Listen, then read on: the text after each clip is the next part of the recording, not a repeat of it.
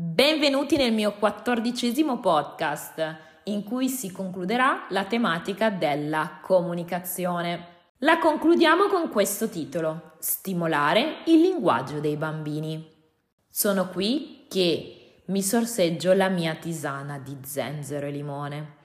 Non so se vi ho mai detto che io amo le tisane, amo il tè e non mi piace per nulla il caffè. Ma come no? vi starete chiedendo. La maggior parte delle persone a cui lo dico mi risponde così, in questo modo, stupita. Ebbene sì, mm, non mi piace per nulla il caffè e non sopporto neanche l'odore. Poi un giorno vi spiegherò il motivo di questo profondo rifiuto. Torniamo a noi, oggi abbiamo una figura professionale di cui ho sempre sentito parlare a lavoro, ma non ho mai avuto l'occasione di conoscerla. Intendo, non ho mai avuto la fortuna di farci due parole, di potermi confrontare con lei e sono proprio entusiasta oggi di presentarvi Sara Mariottini, una logopedista conosciutissima sui social. È una dolcissima neomamma e con lei oggi parleremo dell'importanza di stimolare il linguaggio dei nostri bambini sin da piccoli. Pronti con la presentazione di Sara? Ah no, aspettate, prima sigla. Mi chiamo Francesca Satragno, il mio nome guida è educatrice cacao, mamma nera e sostenitrice convinta del vastissimo e complessissimo mondo dell'educazione. Un mondo che ha tanti argomenti interessanti e che non ha nulla di ovvio e scontato. E se quello che ti dico nei miei podcast ti suscita simpatia, fantastico! Ascoltami, ti terrò compagnia.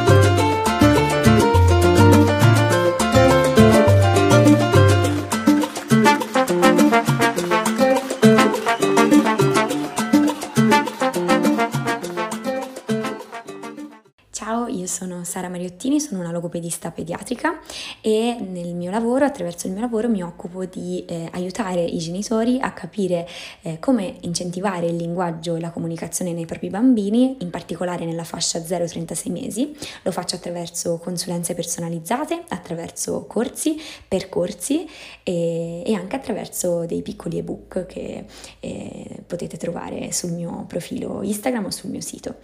E, mm, mi occupo appunto di comunicazione, di linguaggio di utilizzo di gesti nel quotidiano per cercare di eh, arricchire la, comun- la relazione comunicativa con i nostri bimbi, ma anche di tutti quei piccoli ehm, magari consigli, strategie che possiamo proprio eh, sperimentare nel nostro quotidiano e che arricchiscono appunto la nostra esperienza comunicativa eh, con, con, i nostri bambini e che mh, messi in pratica anche molto facilmente, molto semplicemente, ma sapendo di poterli mettere in pratica, eh, permettono di far sì che la comunicazione dei, dei, bambini possa essere incentivata in modo naturale, facile, senza eh, doversi eh, spremere in attività particolareggiate, complesse, difficili o che richiedano particolare tempo. Ma il mio lavoro di impegno eh, volto ad aiutare appunto i genitori nel loro quotidiano non finisce qui e ho anche una newsletter settimanale in cui appunto arrivo direttamente nelle caselle di posta dei genitori tutti i lunedì mattina eh, portando appunto una riflessione, un consiglio, una strategia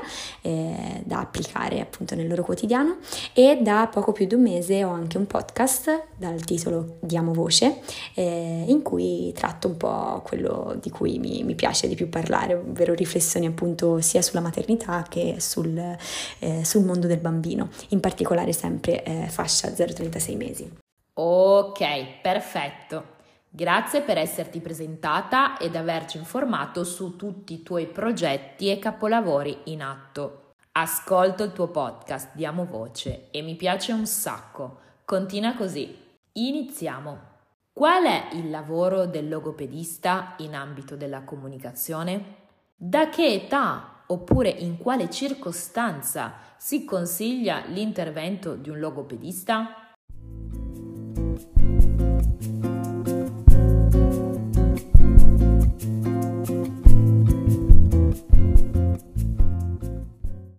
Lavoro del logopedista in ambito comunicativo è molto molto ampio, nel senso che eh, ci sono logopedisti che si occupano per esempio dell'area eh, pediatrica, come nel mio caso, quindi di bambini, e logopedisti anche che si occupano dell'età adulta, quindi disturbi della comunicazione in epoca adulta.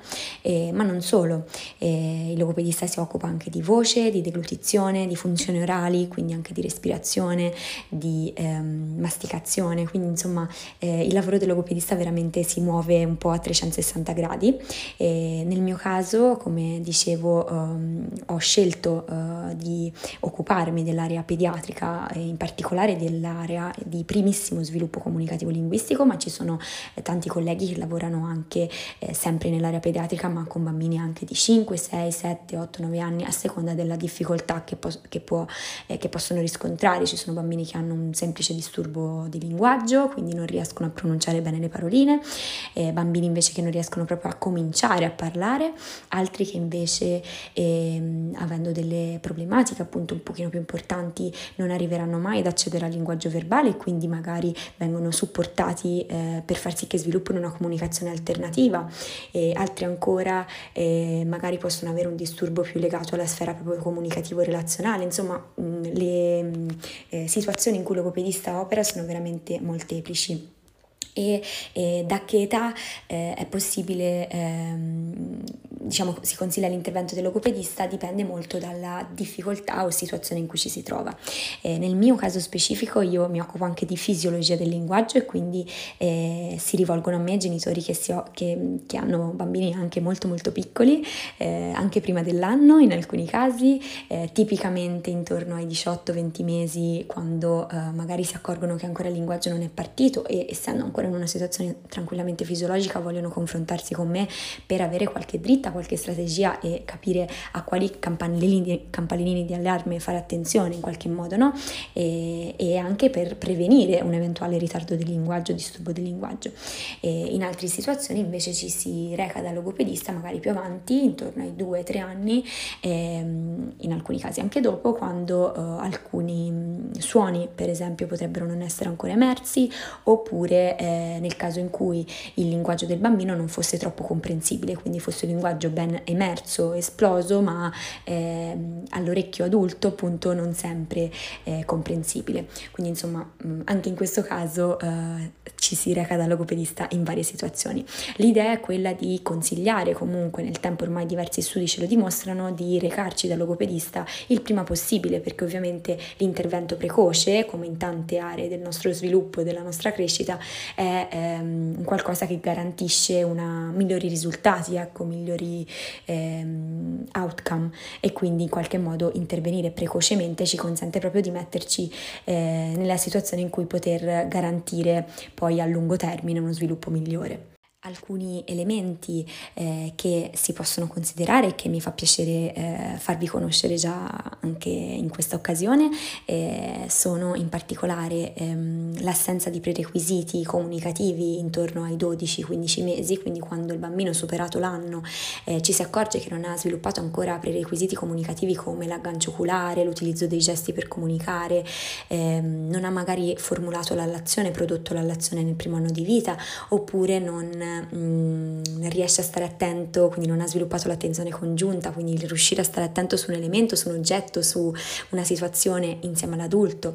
E insomma tutti quelli che sono i prerequisiti comunicativi se non sono comparsi nel primo anno di vita magari potrebbe essere eh, questo un motivo per eh, consultare un logopedista, così come eh, ai 24 mesi avere un vocabolario inferiore alle 50 parole oppure a 30 mesi, quindi due anni e mezzo, avere, eh, non, non, avere ancora um, la competenza di combinare due paroline insieme per formare quelle che sono poi alla fine le, prime, eh, le primissime semplici frasi.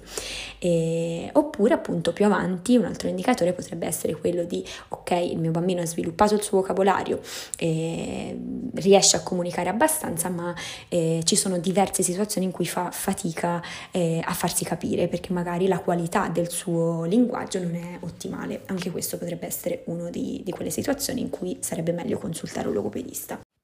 Un lavoro che ricopre diverse aree molto ampie, interessante anche l'aspetto che riguarda la ah, respirazione e la deglutizione. Sì, noi adulti, non tutti certo, non mi va di generalizzare, però un adulto che ha un linguaggio avviato, gli può sembrare, diciamo un po' così, assurdo, no? Pensare che per un aspetto così naturale ci sia bisogno di una figura attenta che ci sostiene, ci accompagni, no? In questo compito, no? A compiere questa azione che sembra apparentemente, eh, tra virgolette, semplice, naturale, fisiologica, no? Se possiamo dire così. Ma riflettendoci, in realtà è un po' come muovere i primi passi a livello motorio.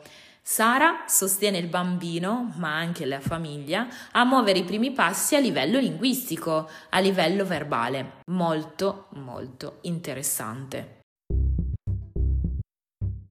E soprattutto ci tengo a precisare questo aspetto qui nei confronti di mamme o papà che sono in ascolto, di non temere la figura del logopedista perché non ci si rivolge a lui o a lei solo per grosse problematiche linguistiche, ma anche come mh, mm, ha espresso Sara per un consulto o un indirizzamento piuttosto che un altro. Specifico questa cosa perché quando lavoravo alla materna e mi capitava di consigliare al genitore un colloquio con un logopedista di bambini che avevano intorno ai 4 anni, per cui con un linguaggio diciamo pressoché già avviato, e spesso eh, vedevo nei loro occhi il subito il terrore, la preoccupazione. E quindi no, care mamme e papà, state tranquilli. Eh, ci tenevo a fare questa precisazione. Sara, quanto è importante la comunicazione ed il linguaggio per i bambini.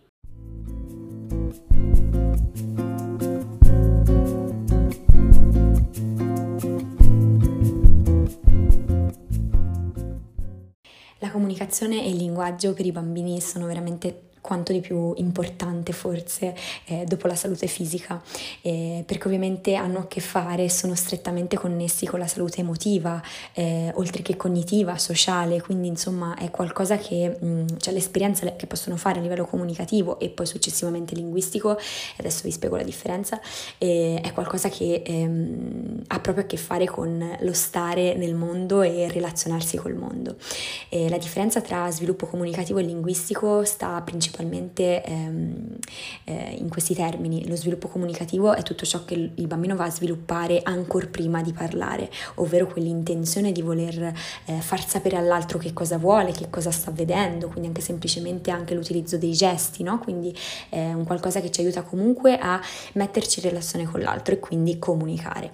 Lo sviluppo linguistico invece ha a che vedere appunto con il linguaggio, la lingua, può essere anche una lingua diversa da quella verbale, però ecco nella maggior parte dei casi appunto lo sviluppo linguistico ha a che vedere proprio con ehm, la, eh, lo sviluppo verbale appunto, quindi la possibilità di poter comunicare ma attraverso un linguaggio.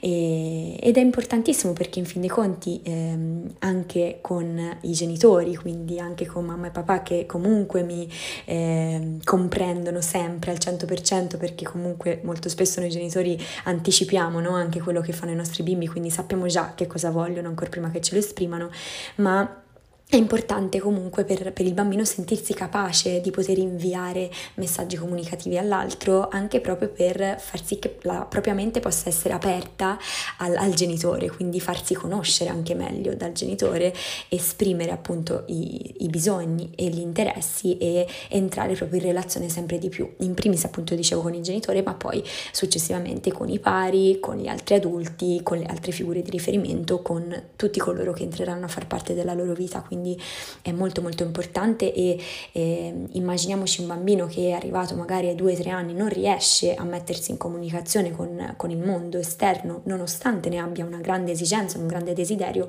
ovviamente questo lo porta eh, in frustrazione, lo porta a eh, chiudersi in alcuni casi in se stesso o comunque mostrare questa frustrazione magari eh, avendo un comportamento un pochino più aggressivo o eh, più solitario perché comunque manca manca quel canale che può permettere al bambino proprio di eh, andare verso, andare verso l'altro che sia un pari, un genitore o un altro adulto.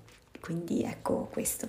Sì, penso che la comunicazione per i bambini sia importante quasi quanto la salute, hai proprio ragione. Penso che i bambini comunichino attraverso gli occhi e quando sono ancora piccolini e hanno pochi mesi e gli manca la parola per completare il loro discorso emotivo, ci trasmettono tutto attraverso di essi.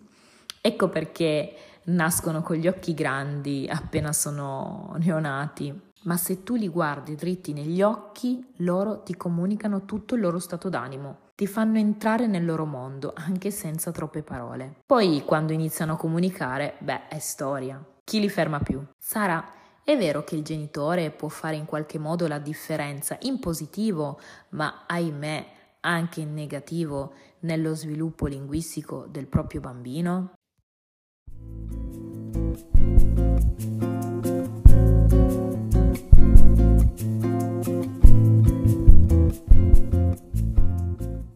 Sì, eh, mi piace pensare, eh, anche perché proprio il mio lavoro eh, va in questa direzione, che il genitore possa fare una differenza sostanziale in positivo nello sviluppo linguistico dei nostri bimbi, eh, però ahimè in alcuni casi, a seconda di alcune situazioni che si possono venire a creare per semplicemente mancata consapevolezza o conoscenza di alcune dinamiche comunicative, eh, ahimè può fare anche la differenza in negativo, nel senso che si possono creare delle situazioni, soprattutto quando lo sviluppo tipico diciamo eh, è un po' compromesso, comunque appunto non, non, si avvia nel modo migliore il linguaggio la comunicazione, il genitore per timore che appunto questa pro- progressione nel linguaggio non ci sia, mette in atto magari delle strategie ehm, così tamponando la situazione che in certi casi possono essere limitanti.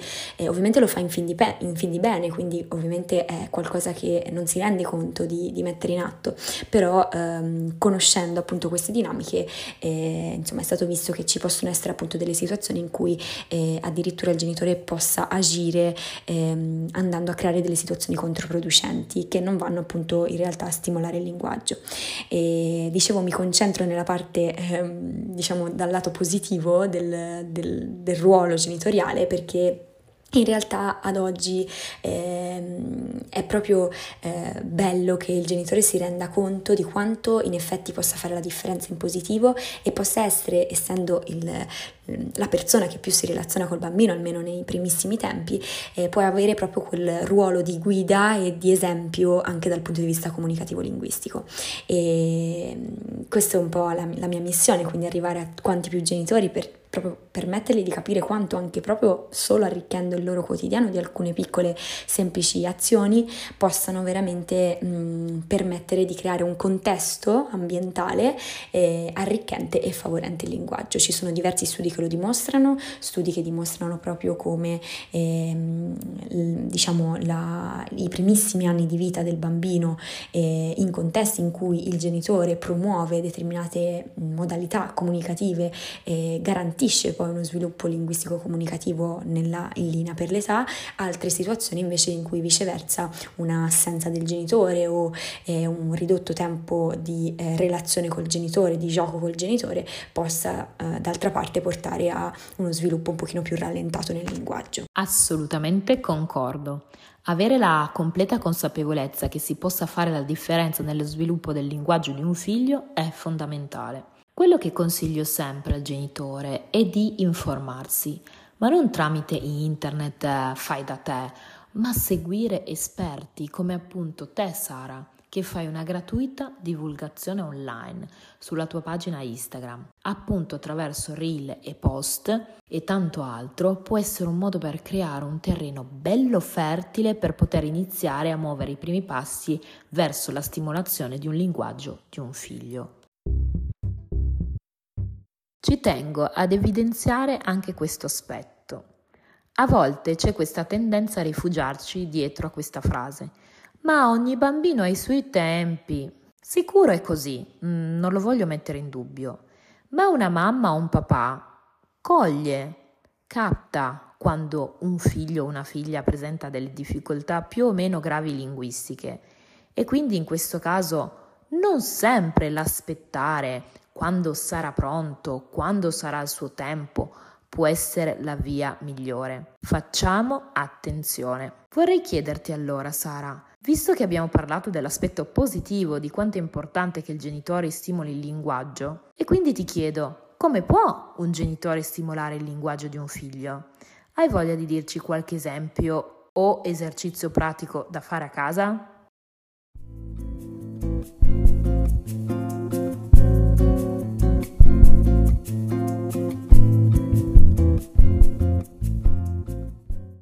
Bellissima domanda. Eh, ci sono tantissime cose che il genitore può fare per ehm, arricchire la sua comunicazione e far sì che possa essere proprio eh, stimolante nel, nello sviluppo del linguaggio del, del, proprio bimbo. E vi faccio appunto qualche esempio molto volentieri. Eh, in primo luogo, quando il bambino è molto piccolo, una cosa che, che, è veramente vantaggiosa per il bambino è quella che, per cui il genitore possa sintonizzarsi sugli interessi del bambino, quindi dove sta guardando il mio bimbo, cosa sta indicando imparando, eh, cosa sta osservando, cosa sta apprendendo anche con altre fonti sensoriali, quindi con l'orecchio, con, con, con le orecchie, con, con, gli occhi, no? E, e sintonizzandomi su quel canale eh, cercare di dare voce a quello che il bambino in quel momento potrebbe pensare o potrebbe voler dire. E questo è un primo consiglio che mi sento di darvi veramente molto molto importante.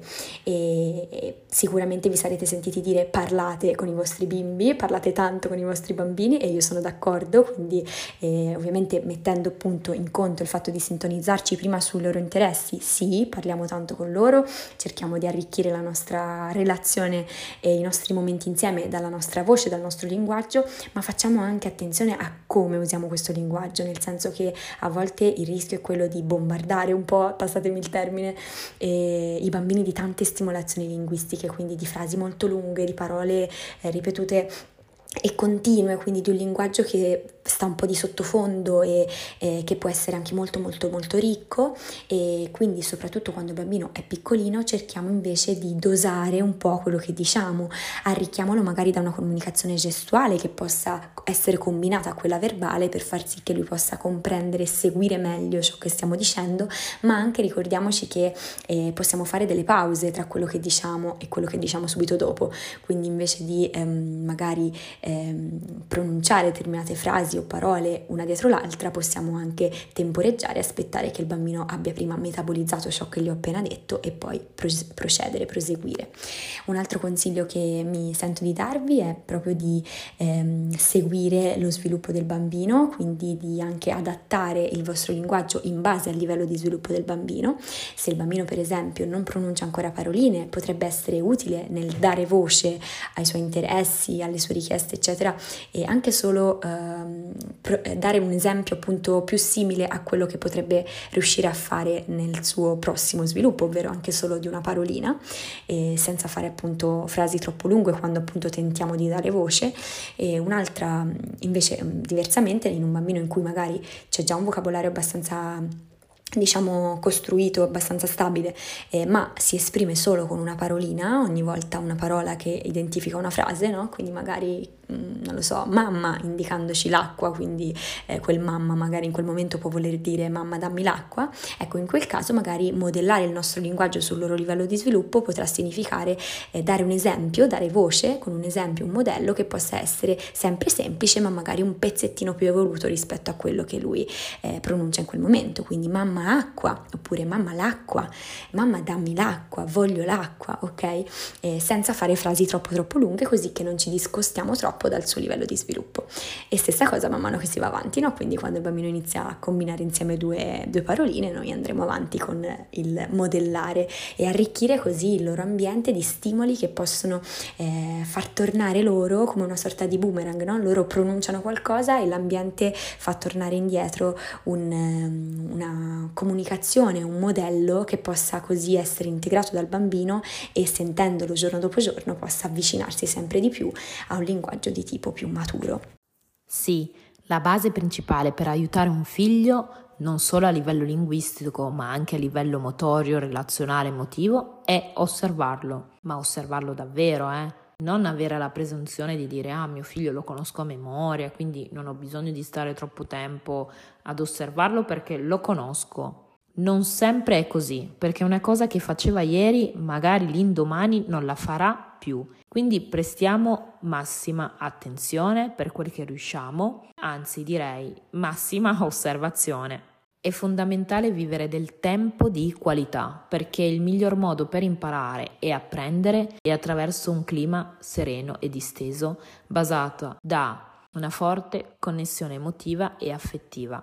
Ah, Sara, la parola acqua. Non hai idea di quanto l'ho pronunciata a mia figlia. Non so quante volte le ripetevo questa parola. Prima mi diceva solo A e mi indicava eh, l'acqua e ora finalmente adesso diciamo acqua, ma non proprio scandita al massimo. Eh. Comunque penso che la ripetizione, la costanza e il tempo siano quegli ingredienti che fanno germogliare il vocabolario linguistico di un bambino. Grazie Sara per i tuoi preziosi consigli e grazie per essere stata ospite del podcast Educatrice Cacao. Quanto a voi, cari ascoltatori, ci risentiamo con una nuova tematica e un nuovo professionista. A presto! Seguimi in questo percorso di podcast, ti illuminerò la strada. E se mi volessi scrivere o contattare, mi trovi su Instagram, chiocciolina educatrice.cacao. Ti aspetto!